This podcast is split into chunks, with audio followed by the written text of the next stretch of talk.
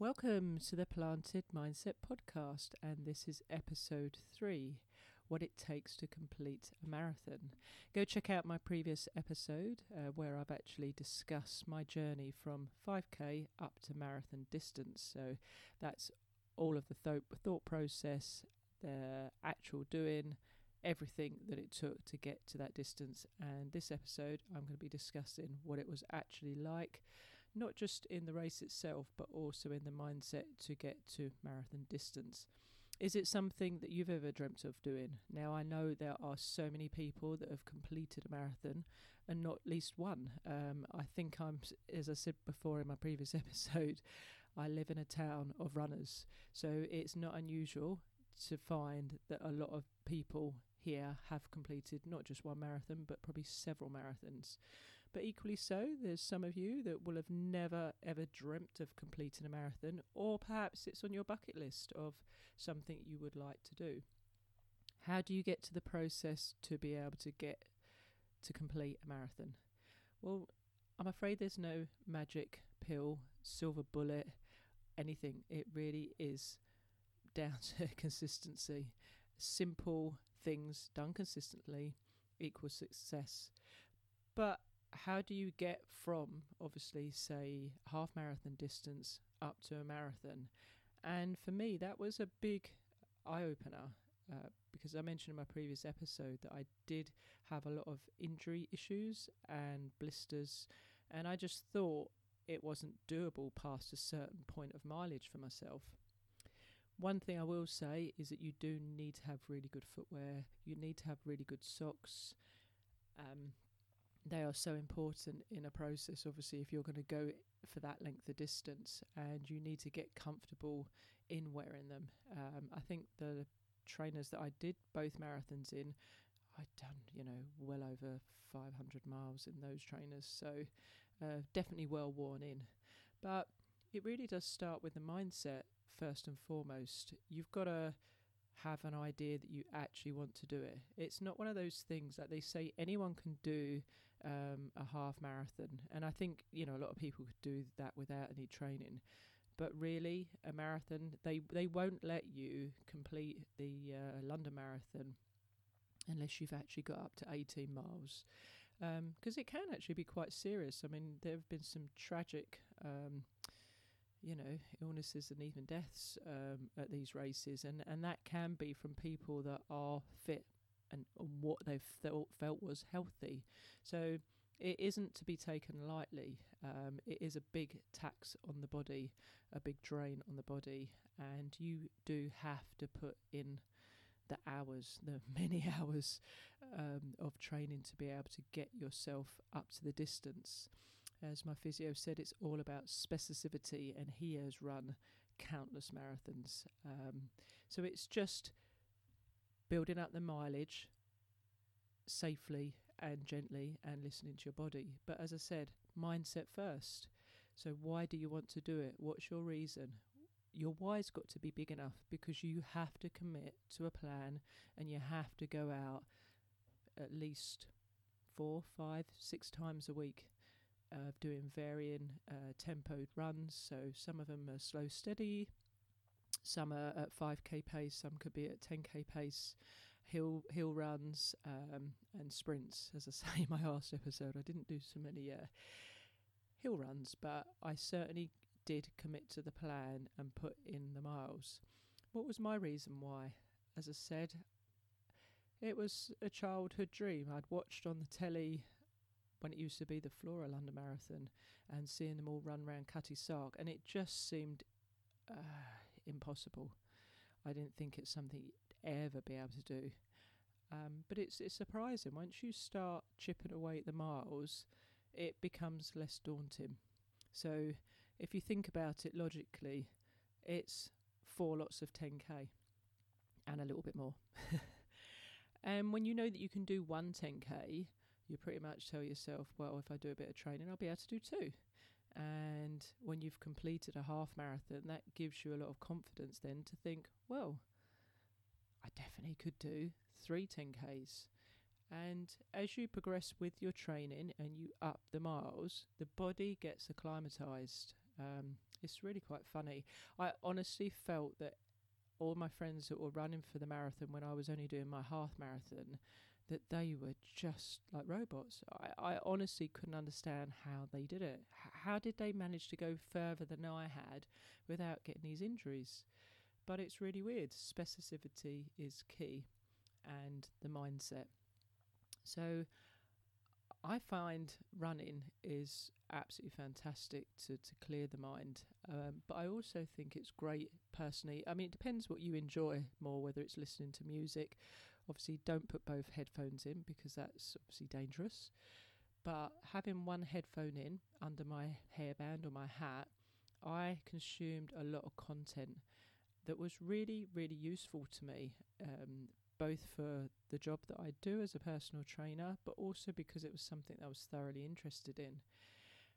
I listened to multiple different podcasts and and Audible. I find Audible is an absolutely fantastic app to, to consume books, obviously via um, listening instead of obviously in the physical form. And I made sure that I chose specific podcasts and books that put my mindset in the right place from the get go to know that I would be able to complete the marathon. And I envisaged what it would be like to cross the finish line. I envisaged what it would be like to hold the medal. And I looked at my medal rack and saw the space where that medal would sit. And I thought that every day. I I didn't just think it, I felt it.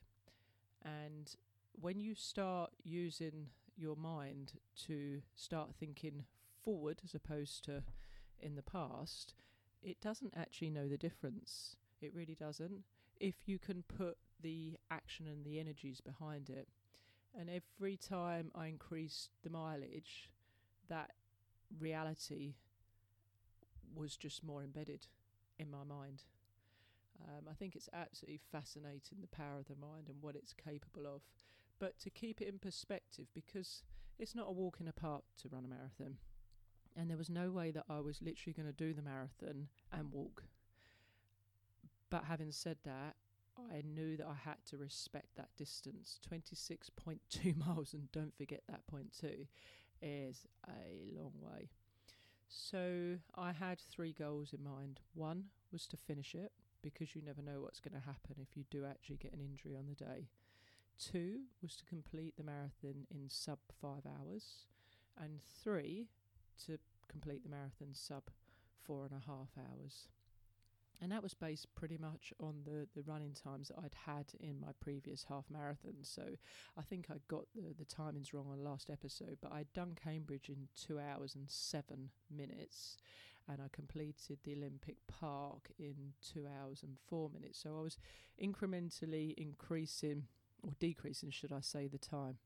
And they say that you would normally take your half marathon time, double it, and add half an hour, and that would give you an idea of what marathon time you would expect to finish. So um, I I thought it was doable. Uh, those three goals, providing everything went well, but I didn't want to walk.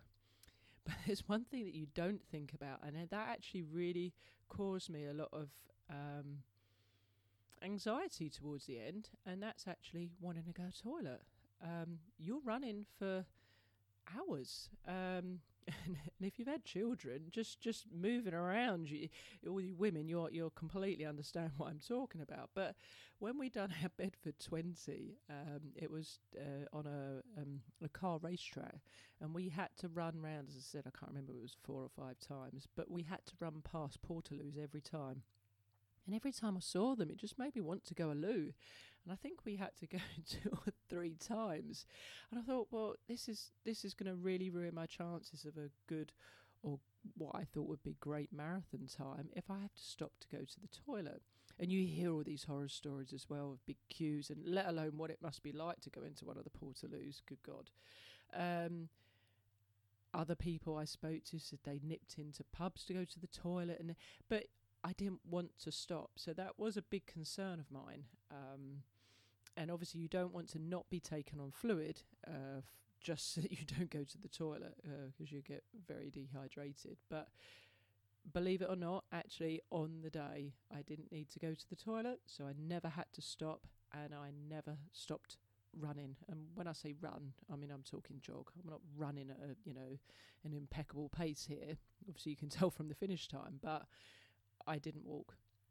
And I, I think that again is down to the mindset that you decide you're going to have when you take on the race.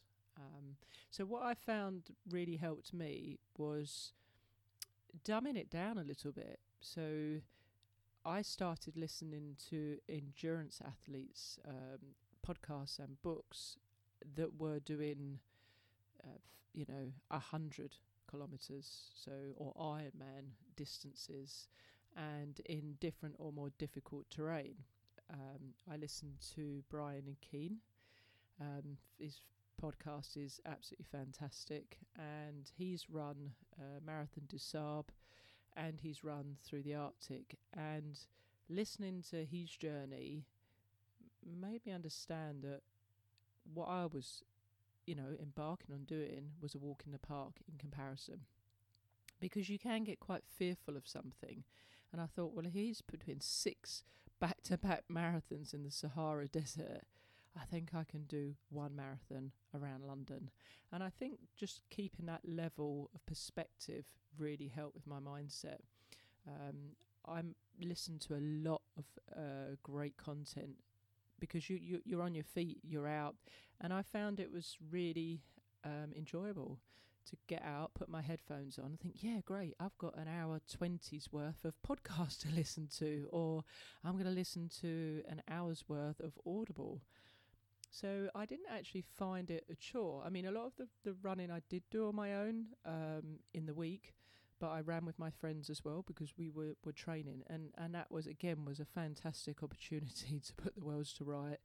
Uh, to rights and have a great chinwag and and that literally whiles away the time. So a combination of all of that, um, I found the training okay.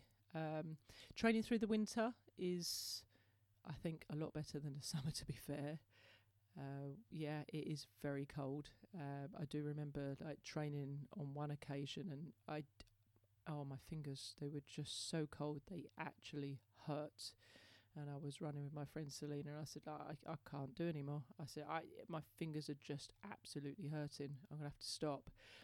But overall, the the running through the winter, I think the the weather was pretty kind. There were a few uh, runs that I had to do in pouring rain, but not too many. Um, and I no, no, there wasn't any snow, was there? So I think that that was a lot better. But it's literally increasing that mileage each week um, following a plan. You do need a plan, and you need to be realistic of your fitness level to which plan you're going to follow. It's all very well in your mind having one idea of what you're going to finish the race, but your your fitness level has to match that. So, um, not being um, someone that run a marathon before, I do think I went for the begin. Oh, I did look at the beginner plan, and and I think my friend may have gone for intermediate. So I think I I looked between the two, and because I had initially had signed up for Brighton, um, I actually adjusted that plan. So I used that. I wouldn't say I followed it completely religiously, but I certainly did follow 16 weeks worth of training. So that's four months worth of training. That's running four to five times a week, as well as doing all of the um, exercise in, in the gym that I was doing. So I would have said, yeah, I, I'd certainly put in enough.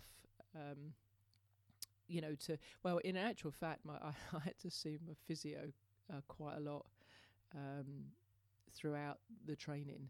Um, give a big shout out to Jim because he was absolutely fantastic. Again, not just from a point of view of giving me the confidence to believe that my body would um, complete the distance, but also because of his experience having run marathons and him, you know, giving that mental support of saying, yes, you can do it, you're fine, and it's easy. Well, not saying it's easy, but yeah, you've got it. You, you you're there. You, you're increasing the mileage. Everything's going good. Um, and he was really really helpful. So I definitely had quite a few sessions because you will get lots of niggles. Um, and possibly injuries as well. Um, I did pick up something near the end of my run, which I said on the other episode, um, and I found that my taper, and that's basically when you've gone up to the full training distance and then you're backing back, so you're giving your your body the chance to rest so that it's primed um, and recovered to to run the distance on the day. So I think someone actually said to me somewhere along the line that actually the training is the marathon and the actual marathon on the day is just the victory race. And I thought, yeah, that really makes sense because all the miles are done, you know, in the dark, in the cold, in the wet. Um, but then on the day, you've got that crowd to support you, to, to, to lift you, and or keep watching you so you don't want to stop. Um, so yeah, it it's going to help you on the day, um, but only obviously if you've put the miles in. So unfortunately, I did pick up injuries towards the end, and and it is really really frustrating. And that's again where the mindset comes in because you get into a routine of knowing what you're going to be doing each day of the week, and then when when you can't because either you've got a cold. Um, or obviously you've you've hurt your leg, um, you have to stop, and you've got to then focus that mindset on doing something else. Uh, so maybe it's right, okay, I can't run, but I can still keep up my cardio, so I will go on a bike.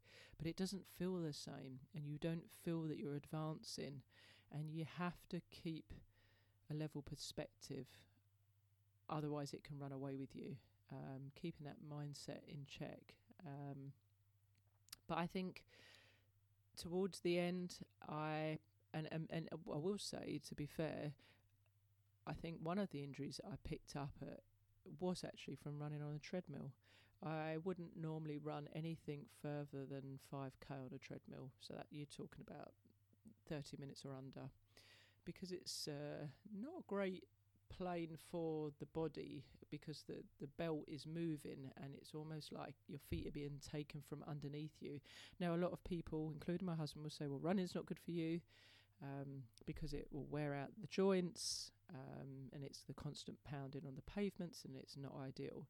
But again, I'm going to refer back to Jim, my physio, and he just said, look, we're designed to move and we are designed to run because we need to either uh, run after something that we want to kill, eat, or as he said, shag, or we need to run away from that same thing that wants to do the same to us. So it is quite a normal thing to do to run. But on a treadmill, it's a different, you know, the, the, the mechanics are different and I actually picked up a bit of a strain in my, uh, I think it was in my calf from running because I actually on one day because I think the weather was shocking, ran eight miles and. I know the day where it happened, and then I had lots of problems after, and that was so frustrating because I'd go out to run, get to a certain distance, think I'd because I'd, I would have rested, stayed off my feet for a few days, go back to go and run, get to a certain distance, and no, the pain will be back. And and you're never sure then if you're to be able to complete the race. Now, you always have these ideas of times that you want to finish, but every race is unique, and the the people are different, the place is different, and you just don't know how your body is going to be on the day. So when I came into the taper, I thought, well, this is going to be the easiest bit. You know, I've got up to 22 miles. My body's going to rest, and then I'm going to be fit to go for the the marathon. Nah, unfortunately not. It's almost like the body understands that it's pulled back from the stress and strain, and it literally smacks you with everything. So I just I don't. I, I I felt like I had more injuries in those three weeks, or or my body not feeling right than I ever had, and that again takes a massive toll on the mindset. am I going to be able to do it on the day? Am I going to be able to complete it? Is my body going to be okay? You, you've got all of these questions, and bear in mind, my marathon journey started the three years before in my head. So it wasn't even just like, well, it was 16 weeks ago and I started training. I'd built this up for three years. And the thought of, well, in the end, it was like, no, it's no matter what. If if if I have to drag myself round, I'm I'm doing that marathon. Um, but I remember on the night before the actual marathon, obviously you've got a carb load. You've got to make sure that you're getting your muscles fueled with glycogen because they're going to get depleted. And that's when they say that you hit that runner's wall, you know, where your body's the, the glycogen stores are down to zero. So there's a lot to take into account to make sure that you're hydrating correctly, that you're taking enough glucose to, to fuel you. Um, a lot of runners will use gels, which I was absolutely fine with for half marathon distance, but not after that. Go further than that, and they can mess with your tummy. So that's why you'll see a lot of runners laying out their kit the night before with a packet of Imodium. And I, you know, I just thought, but I really don't want to be doing that either. So it can be a little bit stressful, to be honest. But um, I and this is why you do a lot of the training runs so that you can adjust what you need to eat to see how you feel because I knew that taking gels past 13 miles really upset my tummy. So I had to find something else that I could fuel myself with that would keep me going but also stop me from having to stop to go to the toilet. Um, so I think I used uh, glucose uh, tablets, dextrose tablets, and and packed. Well, I had um, uh, a waist belt, a flip belt, and it was packed with with jelly babies, uh, flapjacks, dextrose tablets. Um, I think I even had a Soreen bar in there. I mean, it was like a whole packed lunch. as, one of my friends said, her mum said, well, "What are you going to do to eat? It goes past lunchtime." yeah, right, exactly. So when you start running at nine, ten o'clock, everyone else off goes have their lunch. No, you, you sort of miss that one. So you, you've got to make sure that you've fueled yourself adequately. But the night before the race, um, we watched uh, uh, Run Fat Boy Run with Simon Pegg. That's a fantastic film, hilarious, and I, f- I just felt I felt like him. I actually was writhing around on the living room floor because my glute was absolutely killing me, and I don't know why. And uh, my husband was saying it's psychosomatic, and I said, "Yeah, you're probably right, but it still bloody hurts. Why? Why is it hurting me so much?" And it's so uh, it get you get really stressed. Um, it's that build up. Uh, you don't sleep the night before, but then I typically not slept before a lot of some of the training runs and m- knew that I could still complete them. So that wasn't an issue for me, but um, this glute pain was. Um, and then when you actually wake up on the day, it's a bit surreal. It really is a bit surreal. Um, you've built it up for so long, and then it is finally happening. Have you remembered everything? And and, and that's why it's really great to go and do these races with friends or, or family, but with someone because it takes that pressure. You you don't need that extra worry and pressure of am I going to get to the place on time? Uh, you know, do I know where to go? Um, and it just makes it a lot easier. So we all went up on a coach which the uh, Bishop Stortford uh, Running Club had supplied, and it was quite funny because we we had a great time. You know, there there were people on the the coach that weren't actually running; they were supporting, but there were a lot, obviously, mostly runners on there. So we were all in the same boat. We all knew exactly how each other felt, and uh, I think one of the roads got shut or something, and the poor the poor coach driver had to do a detour. And you should have seen everyone's faces when we, when we realised that we weren't actually getting towards Greenwich. We were driving away from it. Um, and then when you think, oh my God, I've done all the training, all the planning, what happens if I don't get there? I think that guy was so stressed. He must have felt the energy of all of us. Um, but yeah, he did. He did manage to get us to to uh, Greenwich Park up and uh, get us all in, in there, all on time and and in place. But yeah, that was that was quite funny. It's uh, it's it is quite scary, really, when you think about it. Like you've done all that prep, and then you go and miss the start or something like that. Well, it's not funny at all. It would be awful. but um, the London Marathon is is such an experience because you you get to go up. I think it's like a week to ten days before to go and collect your number from the expo. And again, I went with friends, and what a fun time we had. It was hilarious. And I, think you'll find on my Instagram there's actually a picture of us all holding our numbers, laughing our heads off. It was just such a nice time. Um, but in the weirdest sense, you know, that you know you haven't actually done the marathon yet. But that's where I actually bought my flip belt. And, and they say, don't ever change anything, keep your training runs the same, wear the same stuff, um, don't change anything. But I didn't. I, I wore the flip belt for the marathon, and, and I, I was, it was absolutely fine. Um, it was, yeah, loaded with all the goodies that I said. So, but um, yeah, you get there on the day, and it's just a bit surreal because you're in a big field basically. Um, there were the screens were up, so you could be watching. Um, it was really interesting because you got to see all of the um, see professional runners first and the the wheelchair.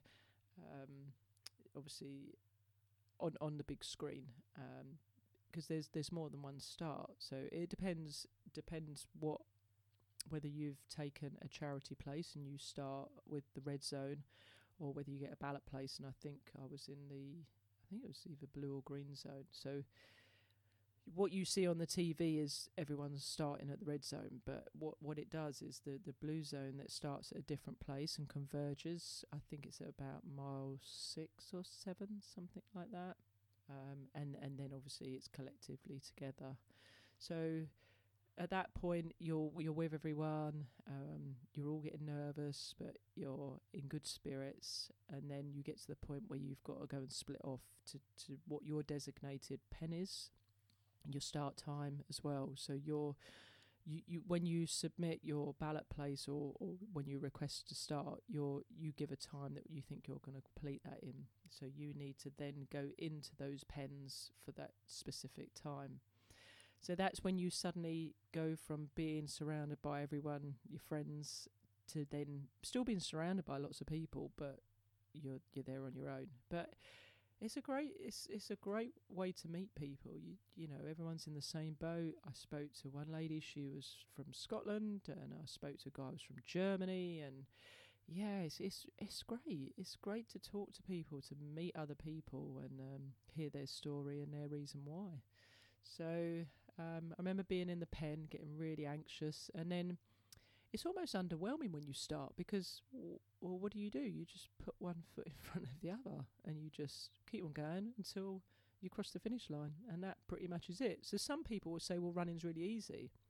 There isn't like a strategy, a thought process, but but it's endurance. So it is it is because your mind can play tricks on you. Um, and and you can certainly not feel well throughout you know you can get dizzy you know i mean you'll see lots of people pulling up with cramp and you know there is a lot to contend with and and you do have a strategy of of timings. If you want to complete the marathon in a certain time then you have to break it down to what pace you're going to complete every mile at. Um, so i had these like paper wristbands and i had I think it was I think I had about two or three of them on so it was like my my worst time my my medium my medium time or my best time and I was looking to try to stick within those. So ultimately obviously achieve that goal of um, completing it first but sub 5 or sub four and a half. But on the actual race itself um, London it's it's the, the I you know I'm I think obviously a lot of people would say it's the biggest and the best. Um, I think obviously there's some close seconds with, with New York and Boston. I think Berlin apparently is a very good one for a fast time because it's nice and flat. But everyone wants to know that they've done the London Marathon. You know, it is it is iconic and it, it brings in people from all over the world. Um, and to be actually running on the day, it's just a little bit surreal, really. And there's so many people shouting out, um, giving support, which is fantastic.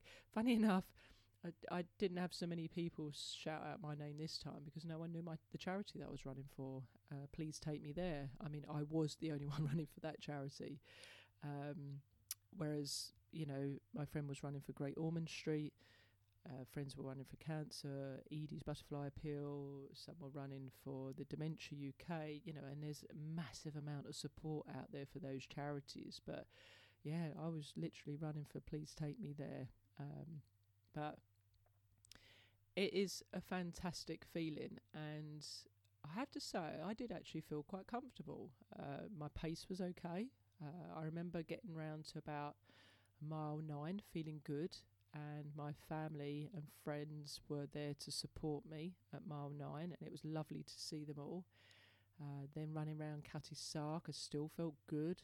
I remember getting to sort of the 12 mile, uh, 12 mile mark. I think it was before London Bri- uh, uh, Tower Bridge. But I remember running over Tower Bridge and thinking, wow, this is amazing. Uh, still felt alright, pretty much all the way through. Got to the half marathon mark, felt good. Don't, I'm not going to lie, it does hurt, um, but I felt okay. And my friend that I've been training with, she was she'd started on the Red Start for Great Ormond Street. She said, oh, "Wouldn't it be great if we actually met up?" And you think, well, there's that many people, that's not an impossible, but it's really surprising because it was at mile, I think, 14. I heard her shout out my name. Could you believe it? And yeah, we ended up running together from about mile 14 to about 20. Um, and I mean, she she was a trooper that day because she she'd had uh, problems with her tooth, so she wasn't fully fit, um, but she still smashed it out of the park to to run that marathon. But I don't think she enjoyed it as much as she had hoped she had, and that could have been down to to the tooth. Um, but we so it was a good it was good to support one another because we that was the part when we ran round Canary Wharf, and it, I don't know why the the clouds it got darker. It it it seemed quite grim at that point. That six that fourteen to twenty, that middle zone I I found was quite hard. So it was wonderful that we actually ran that together. And then I, I went on a little bit uh, from mile 20 onwards. Um, but then that's still like another 10k to do. And at that point, your body is hurting. I'm not going to lie, it is hurting. But again, I another quote I think that Brian Keane had said, you know, you just got to embrace the pain because it's temporary. And and that resonated in my ears as I was running.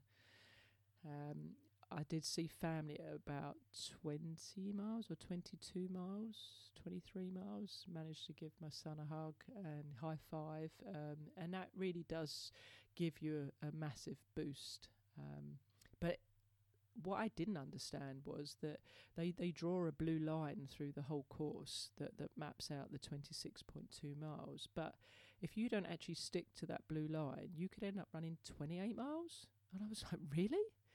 Um, so I made sure I did stick as close as I could to that, apart from when it went under where the water stations were. Uh, but there are other things you've got to take into account, which is really that you're, you're not expecting if you've not done a race like this before. But the floor gets incredibly sticky um, near all the water stations for like all the Lucozade, and and that's really horrible. And people just cut straight past you. So you've got to be really, really focused of where you're running um, to not have your. I had my legs sort of clipped a couple of times. You could end up going flying. So I quickly realised that I had my water on board, so I was going to keep as, as far away from the water stations as possible to, to negate anyone trying to run past me. But equally so, you'll have people walking very early on in the race, and I was told again, don't don't try and weave in and out because you'll waste energy. But you have to. You have to because people are uh, some people are walking. You'll you'll find it bottlenecks at times, and then there's space. Um, yeah, there's there's quite a lot to take on board when you actually do it. But um, I just made sure that I kept putting one foot in front of the other, and did that until the end. And uh, you see some fantastic outfits, um, and it's it's such a nice atmosphere to be part of, to know that I did the the 2019 London Marathon. I, you know, I'll never forget that. But I do remember coming around the corner. So one one friend said to me, like, when you see Big Ben, you know you've you, you're nearly done. And um, I remember seeing Big Ben. Completely missed the London Eye. I didn't even didn't even clock that. Um, but came round obviously into Horse Guards Parade. So you're then running down the mall, and I saw these two ambulance guys. They were tandem with uh, like a made up car on their shoulders, like obviously made from foam or something. And I was like, oh, high five to you guys. That's absolutely amazing. And then I thought, but I better speed up because I can't be done by these guys. so when you, when you come in that final straight running down the mall, it's quite amazing. It really is something else. Uh, they've got the screens up, and that's when I saw uh, it was uh, Chris Evans on the uh, big screen talking to the uh, I think it must have been BBC about the race. And I thought, oh wow, you can even watch telly as you're coming in. And uh, yeah, I crossed the line, and then that was it. I, I remember dropping my glove on the floor and couldn't pick it up. I think one of the stewards had to pick it up for me. But as they sort of filter you through, there he was. Chris Evans was standing there and he just literally finished talking to this reporter. So I just said, right, I just went up to him and just said, uh, hi, um, you don't know me, my, uh, but I'm Natasha Evans. Not your wife, obviously, but could I have a picture, please? and he said, yeah, sure. Um, and yeah, so I had a picture done with him. I hadn't even picked up my medal at that point. Um, and I thought, God, he's a lot taller than I thought, actually, to be fair. so I had a picture, and then you sort of get ferried through. And I thought, I'm still in one piece. This is pretty good. But then what happens is that you've got to make your way to a meeting point to, to meet your family. And that's when it got um, well, I got lost and I found myself walking round and round in circles. I think I think I probably did about another three miles after the race, but that's when I started to get a bit stiff. And uh, I remember having to walk up one big um, sort of uh, stairs. I can't remember where the place was, and bumped into one of my friends, and she was walking the other way. we both looking like a pair of geriatrics. because you really are seizing up that point and it and your body does hurt but I did eventually find my family because you you've got different stops where you can meet. Like I think it's uh, alphabetical, or I can't remember how it worked, but we said right we'd meet at one, and uh, I met them, and yeah, it was it was just it was just amazing. But I my body did feel sore.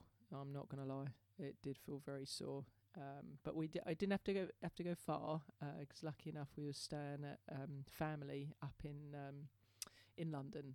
So I'd had a bad pact that I knew that I could go back there, um, have a nice bath, and rest those muscles, and get some food, and then be driven home that night. So I didn't have to worry about, or I had to get the the train to the place, but I didn't have to worry about getting a train home. Lucky enough, my husband was driving me home. So yeah, I completed it, um, medal in hand, felt absolutely euphoric, and I felt pretty good actually. To be fair, I felt pretty good, um, and it was just such a wonderful feeling. And then to know that I'd done it, I'd actually completed it, and guess what?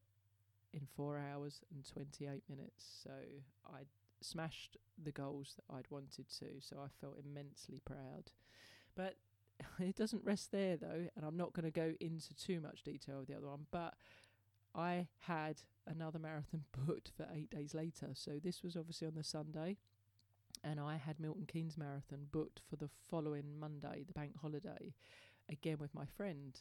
So she had booked that one up uh, prior to getting a place at London and decided that she was going to keep it and run with another friend that was training. I'd given up my Brighton place before, and I think it irked me a bit. So I was like, no, I'm going to do Milton Keynes as well. And mm, if I see you, we'll run together. If not, obviously you, you'll run with your friend.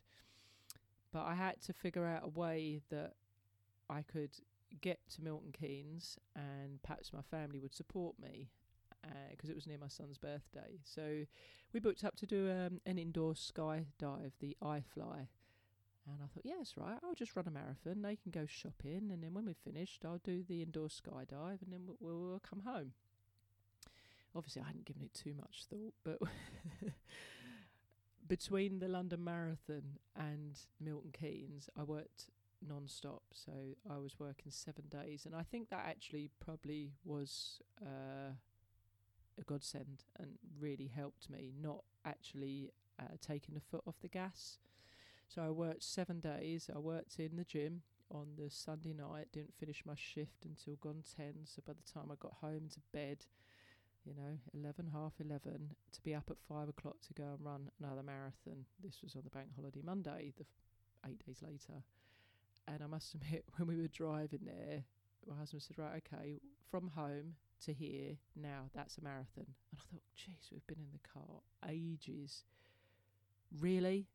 I, I don't think I'd absolutely properly thought about it. My body was still sore. I'd picked up a blister from London um, on my second from little toe, and it had started to go, but it had flared up, so it was a big bubble blister. And, i and I'd, I'd, I'd strapped my ankle up, my legs um, strapped my toe. Uh, yeah, I was I was completely strapped up. I just thought, really, what what am I doing? Why have I done this? Anyway, um, it's not as well uh, attended as London, obviously, completely different. Um, but I started Milton Keynes, and what do you do? You just put one foot in front of the other. And um, I was doing well up until about half marathon. I was still on a good pace, same as London. But once I started hitting mile 14, 15, 16, my body was saying, I've had enough. I've had enough. There's nothing here. I was starting to get shooting pains in the side of my knee because there was a lot of uh, cycle paths you had to run up and down. And uh, yeah, it was just painful. It was really, really painful. Um, so I thought, right, look, at the end of the day, I just need to finish this one. So there weren't as many toilets as, as London, but I remember it must have been about mile 18. I saw someone had just darted out the toilet. I thought, right, I'm going to go to loo. I'm going to go to loo. I'll do that. And I tell you what, you don't want to stop. You really don't, because it just feels like everything seizes up, and uh, it's so tough then to start running again. Um, but I did. I carried on running, but then those sort of underpasses, overpasses. Every time I tried to run up them towards the end, it was like someone had shot me in the knee. I just was uh, I I had nothing left. It it was it, and that's when it was all mental. I just had to dig deep in the mindset and say, just keep putting one foot in front of the other, Tasha. Keep putting one foot in front of the other. It will be over eventually. You will finish this. Just keep going, and you can almost have a little bit of a argument or a battle with yourself. Um, when you're running for that length of time. I think you can almost get delirious. But um, the finish was great because it was in the Milton Keynes football stadium. So you sort of run in and then you run around the, tr- the actual football stadium. So as I, I started running into town, a family were there running alongside me, and I just, I was just knackered. And I was going, "You're not smiling much." Well, no, I was knackered. I was absolutely knackered. Um, and I ran around that football pitch and I was just so pleased to see that finish line. Oh my good God. My body felt broken. It honestly felt broken. Um, I felt so stiff and so sore. My foot hurt, my knee hurt. Oh, jeez. But guess what? I, I was only 10 minutes slower. I completed it in 4 hours and 38 minutes, and I'd done something I never would have dreamt. Not only had I completed one marathon, I completed two in eight days, and I felt immensely proud. Um, so I managed to catch up with my friend, and we had a picture taken. And then uh, we quickly shot off to go and do the eye fly. And I walked in there like a what felt like an 84 year old or a 94 year old and it was one of the best things that I could have done. The iFly is absolutely fantastic because it just loosened me up, and I came out of there feeling pretty good. All the muscles got loosened by going up, and I also went right up to the top. It's a bit like a uh, Charlie in the Chocolate Factory, you know, when he drinks and goes right up to the top and has to burp and come back down.